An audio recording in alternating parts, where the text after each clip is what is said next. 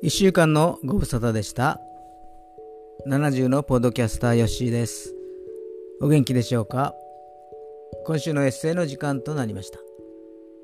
今週のエッセイのタイトルは待ち人は来たらずです。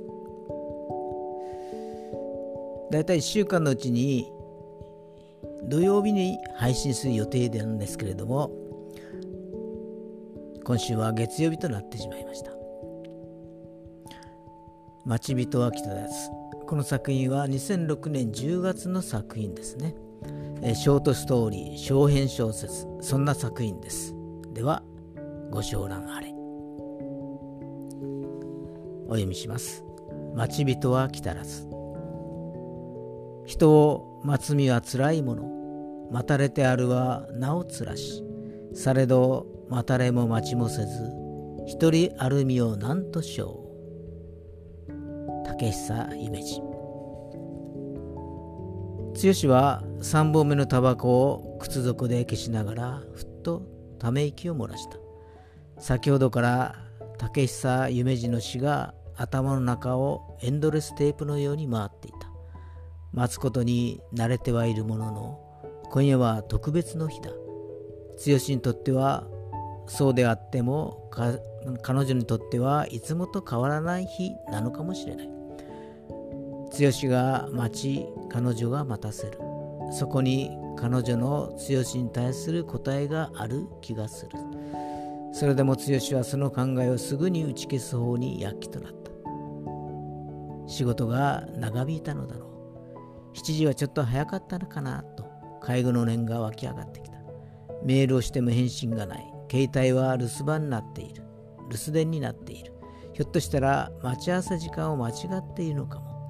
それにしてもメールに返信したり電話にも出てもいいんじゃないかな。元彼に戻ったかも。でも昨日まではそんな素振りはなかったんだが。待ち合わせ場所の時計台の針は7時30分を優に超えてしまっていた。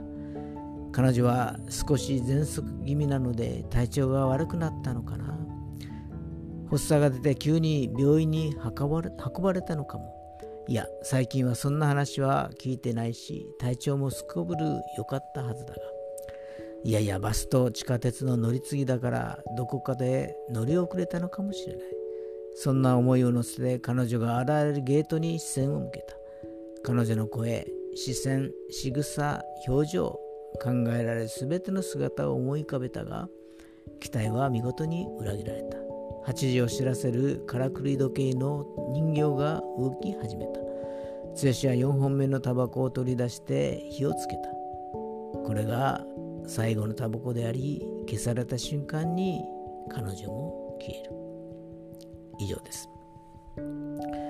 この竹久夢二の詩に小倉圭が曲をつけています。裏系にはまったのが20歳ぐらいだったかな。もう30 50年前になりますね。まあ、その頃はまだ長崎の実家に住んでいて、優雅な独身貴族を謳歌していました。今は一人暮らしですけれども、優雅ではありません。